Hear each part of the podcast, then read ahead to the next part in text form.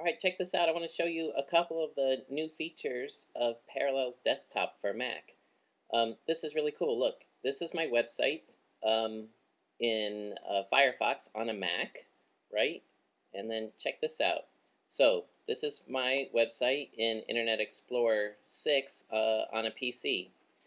Um, and look, there's more. So check this out. Here is some text in Notepad on a PC and I can use Mac shortcuts. So I'm using Apple A.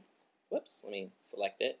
So I'm using Apple A right now to select all the text and Apple C to copy it. Then here's text edit on a Mac and I'm going to use Apple V to paste in the text, right? And then look, here's Windows. These are, um, here's a folder of pictures um, on a on a PC. I'm going to drag a picture to my Mac there it goes. It copies it. It doesn't. Um, it doesn't uh, move it, and vice versa. I can go from the Mac to the PC, and it'll add it. There it goes.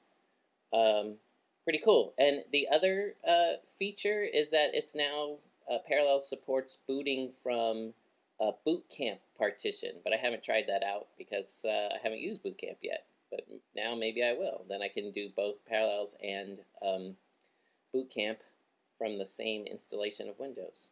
Pretty cool.